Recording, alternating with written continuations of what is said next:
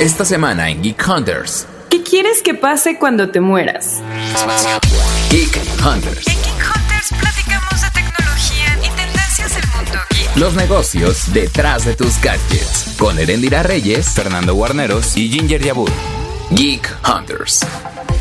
Hola, soy Erendira Reyes y obviamente vamos a platicar de esto que me parece increíble que sea un negocio, pero que lo es y que lo es desde hace muchísimo tiempo. Y también es un negocio que se ha digitalizado. Y está conmigo Ginger Yabur. ¿Cómo estás, Gin? ¿Qué quiero que pase cuando me muera?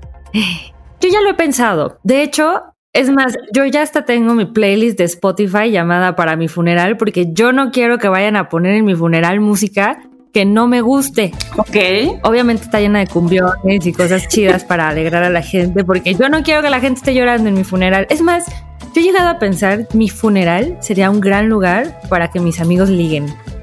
Entonces por eso tengo que ponerles buena música y un buen ambiente para cuando vayan y liguen. Por favor vayan arreglados Ok. a mi funeral, no vayan podongos. Les aviso desde ahorita. Ok, la party del funeral de, de Gin. Pues sí, es que ¿por qué tiene que ser triste la Potencial muerte? no? orgía. Potencial orgía. Claro, Ok. o sea, pero yo ya he pensado qué quiero que pase cuando me muera. Eh, Tú eres, tú ya sabes qué quieres que pase cuando te mueras. De hecho, no estoy muy segura. O sea, estoy segura que no quiero justo un funeral.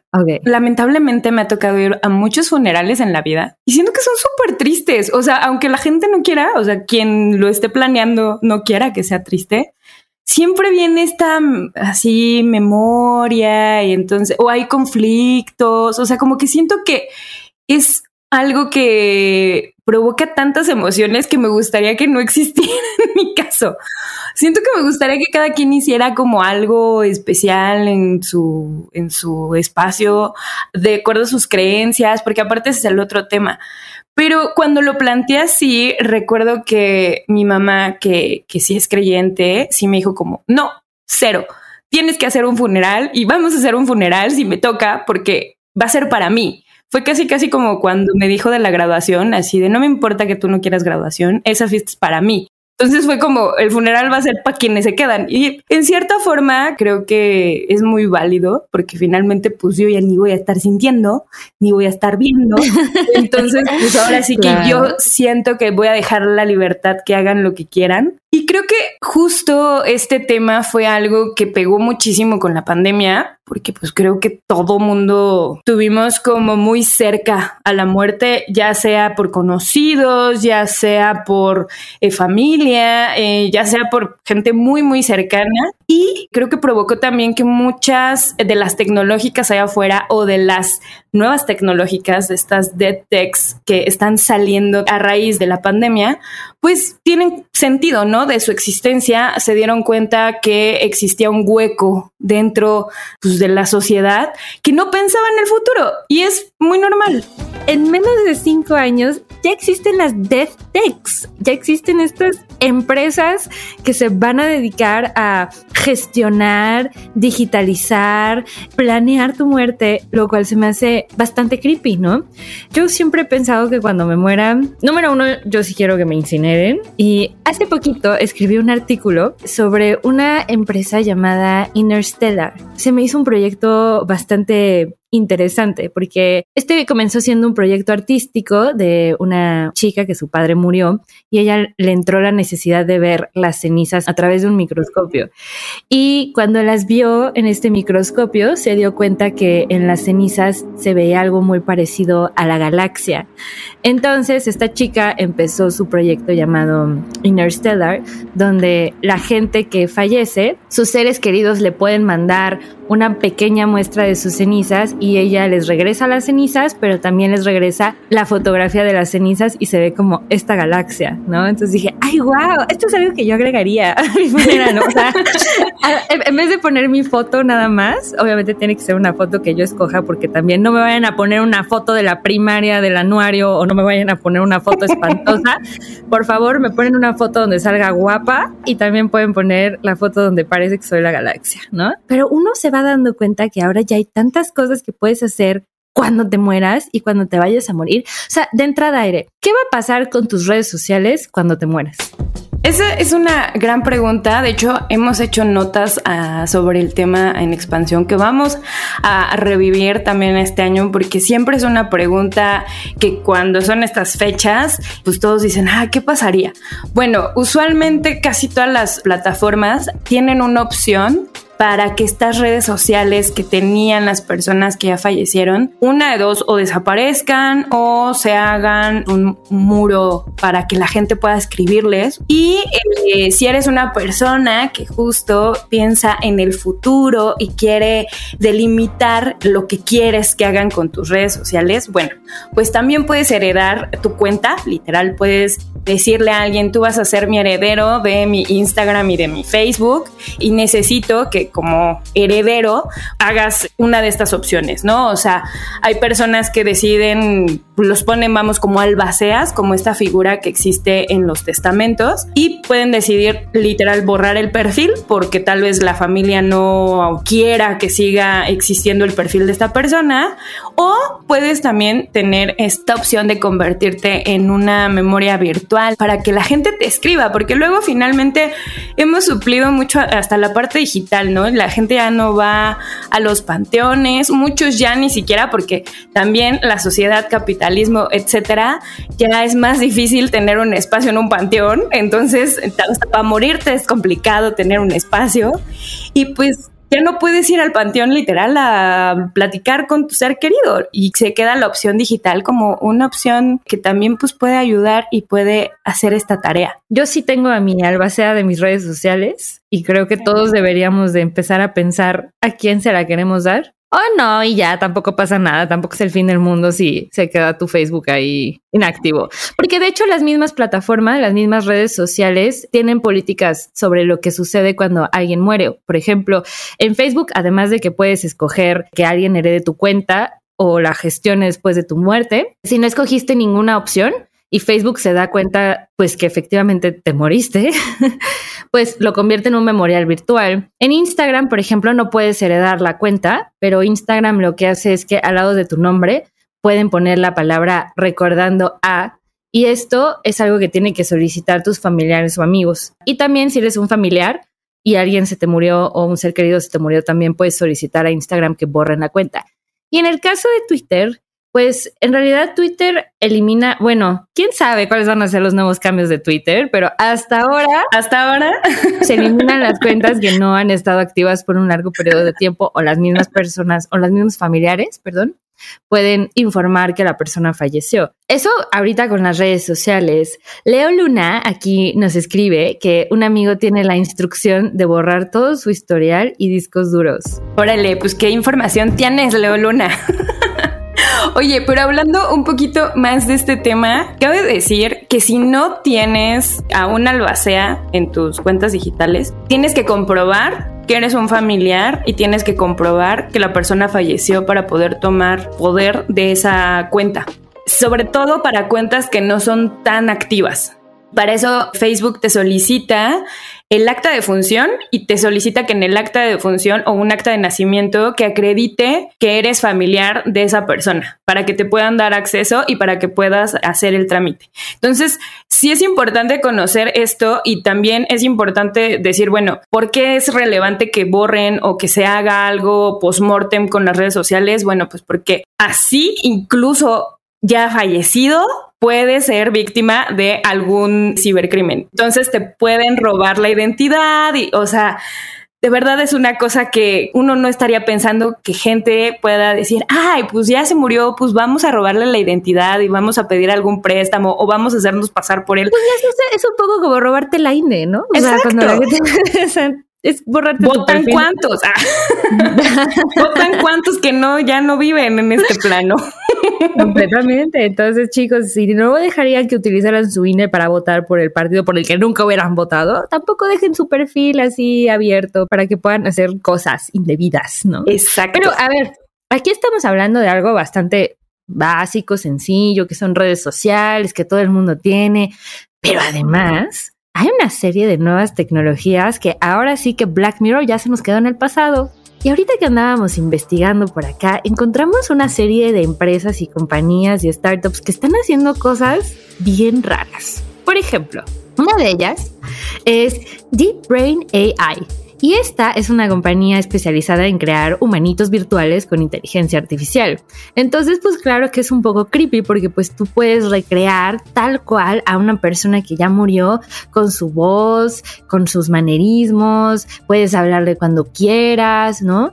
Y por ejemplo, hay otra, AI Studios. Esa es otra empresa, es para que los empleados puedan interactuar con un guion y este guion lo escribes, la inteligencia artificial lo está recreando en cuanto a imagen. Sí es un poco como Black Mirror en ese episodio que humanifica a un ser que ya no existía pero hace esto a través de un guion que ya está preparado y que obviamente hace que pueda hacer lo más natural posible. Porque una de las cosas que pasa muchísimo con la inteligencia artificial y seguramente si interactúan con chatbots, pues se dan cuenta que es artificial, no se dan cuenta que es algo natural.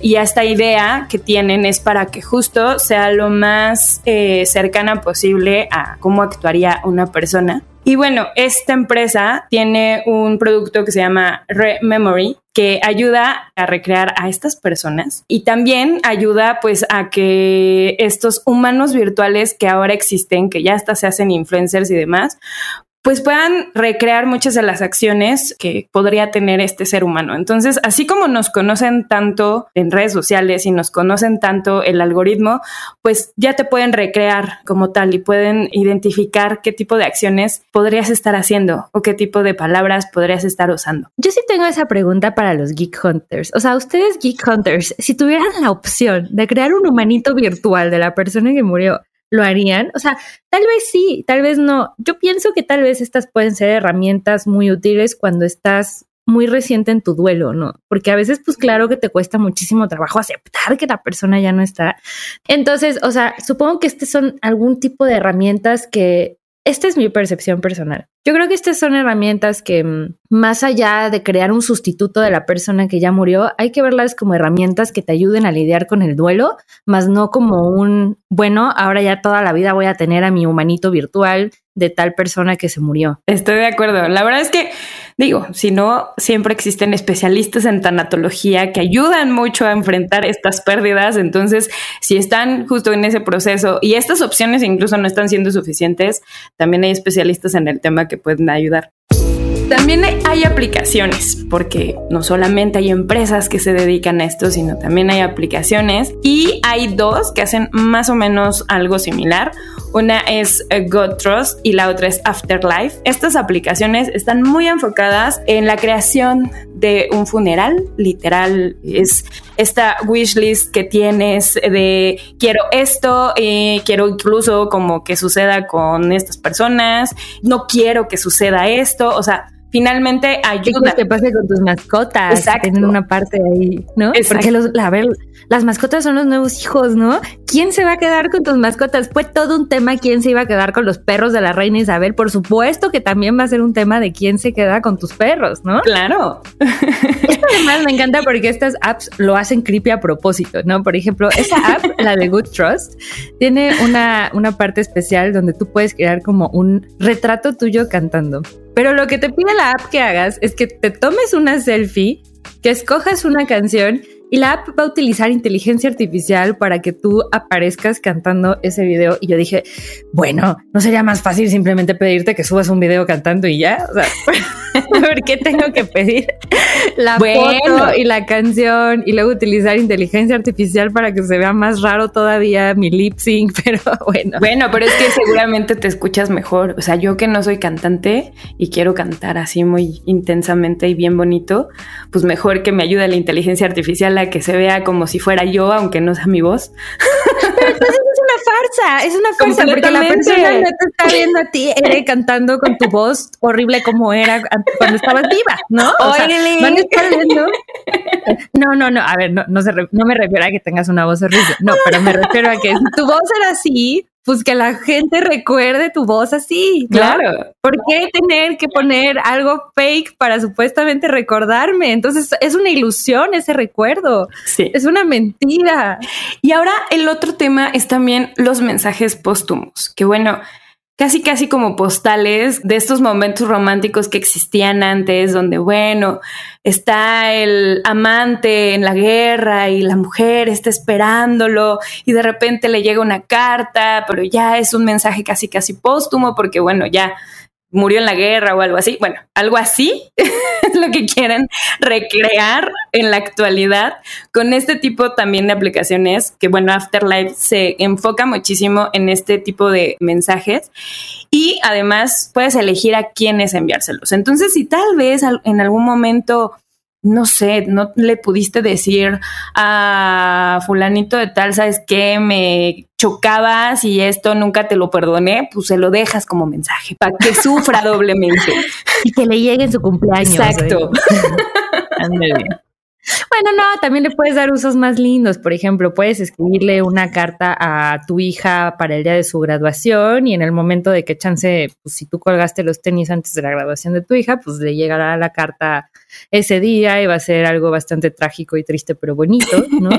chance esto es algo más humano, chance esto no es algo tan creepy como una cosa de inteligencia artificial, porque antes en el pasado, pues claro que podías escribir una carta y pedirle a alguien que la entregara en ese momento, ¿no? Entonces, pues eso está lindo. Hay otra app que encontramos que también se me hizo bien loca, que se llama Here After AI. Y esta app se supone que es un biógrafo virtual que te hace preguntas que tú tienes que contestar sobre un montón de temas, de cosas de tu infancia, la primera vez que te enamoraste, tus momentos más felices, tu peor accidente, no sé, o sea, de verdad creo que incluso responder esas preguntas para mí sería un poco deprimente porque me daría cuenta de todo lo que ha sucedido en mi vida, pero lo que te pide esta aplicación o este biógrafo virtual es que tú contestes estas preguntas en nota de voz. Entonces, cuando mueras, si alguien quiere tener una conversación contigo, puede tener una conversación con todas las respuestas pregrabadas que en alguna vez dejaste en esa app. Y a mí esto se me hizo bien loco porque yo descubrí esta aplicación leyendo un artículo que decía, anoche hablé con mis padres y ellos no lo saben, están muertos. Yo decía, Exacto, ¿no? Entonces puedes tener conversaciones con alguien que ya murió y, aparte el artículo. Podemos hacer un podcast claro. con alguien que murió. ¡Ay! ¡Qué loco! Sí, claro, acepto, confirmo, afirmo. Pero sí, se me ha ido bien loco porque esta persona describía en su artículo que se enteró de cosas de sus papás que no conocía o que no sabía y que genuinamente fue como, si de verdad hubiera tenido una conversación con ellos, ¿no? Un poquito lo que está haciendo Alexa, ¿no? Creo que tú fuiste la que escribió esa nota, Ere. La de Alexa. Sí, que justo puede recrear la voz de algún ser querido que ya haya fallecido y que sea esta voz que te hable para que, pues no sé, sientas más paz, sientas más cercanía con incluso tu asistente inteligente. Pero fíjate que esta última a mí me pareció bastante linda como para estos momentos donde piden como de, ay, hay que contar qué pasó con fulanito de tal y nadie quiere contar anécdotas. Se me hace muy curioso que pueda existir la opción de que tú mismo la cuentes de manera pregrabada. Pero bueno, obviamente van a seguir saliendo muchas aplicaciones, muchos eh, nuevos negocios a partir de la muerte, porque pues también la muerte es un negocio. Y más bien, cuéntenos ustedes qué aplicaciones usarían si ya tienen su albacea digital pensada, si ya la tienen asignada. Cuéntenos Geek Hunters, abramos la conversación a través del hashtag Geek Hunters. Y bueno, Jean, ¿con qué quieres concluir? ¿Con qué quiero concluir? Pues que sigamos al pendiente de todos estos avances tecnológicos bien locochones para tener funerales mínimo más chidos, ¿no? Si de por sí el funeral ya es algo pues triste, desafortunado, desagradable, pues bueno, podemos hacer incluso de los funerales eventos un poco más llevaderos, más fáciles, más incluso livianos con, con este tipo de tecnologías siempre recordando que también van a ser un privilegio, pero bueno, también habrá tecnologías que no necesariamente tengan que ser muy costosas o complicadas de utilizar. Y pues que nos cuenten los Geek Hunters cuáles les llamó la atención, si conocen otras que nos las compartan y pues estaremos escribiéndoles notitas al respecto. De acuerdo con eso. Y bueno, pues que tengan muy buenas festividades de Día de Muertos, que la pasen re bien, si les gusta Halloween, también compartan sus disfraces, siempre está chido ver cómo se disfrazan los Geek pero bueno, nos escuchamos la próxima semana.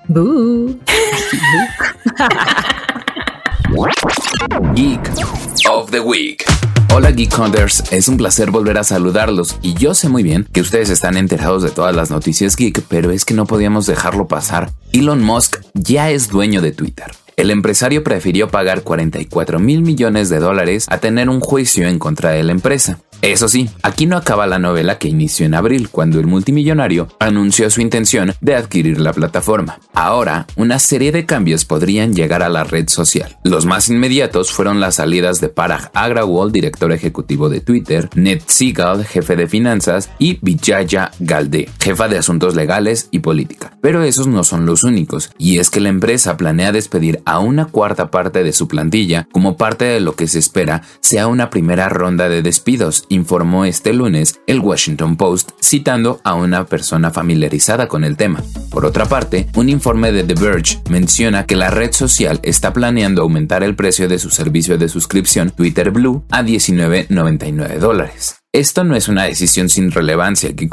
ya que a través de ese servicio es como se verificaría a los usuarios con la famosa palomita azul. Según las instrucciones de Musk, la fecha límite para cumplir con este nuevo proyecto es el 7 de noviembre, o sea, estamos a nada, Geek Hunters. En caso de no lanzar la función en el plazo establecido, los empleados que trabajan en ella podrían ser despedidos. Todo proceso de verificación se está renovando en este momento tuiteó Musk el domingo por la tarde. Y si bien este podría ser parte de su plan para acabar con los bots en la plataforma, aún no está escrito en piedra. Así que díganos qué opinan acerca de este asunto, Geek Hunters. ¿Creen que el cambio de dirección será benéfico para Twitter? Geek Hunters. Toda la información de tecnología y negocios la encuentras en expansión.mx diagonal tecnología. Geek Hunters es un podcast de Grupo Expansión.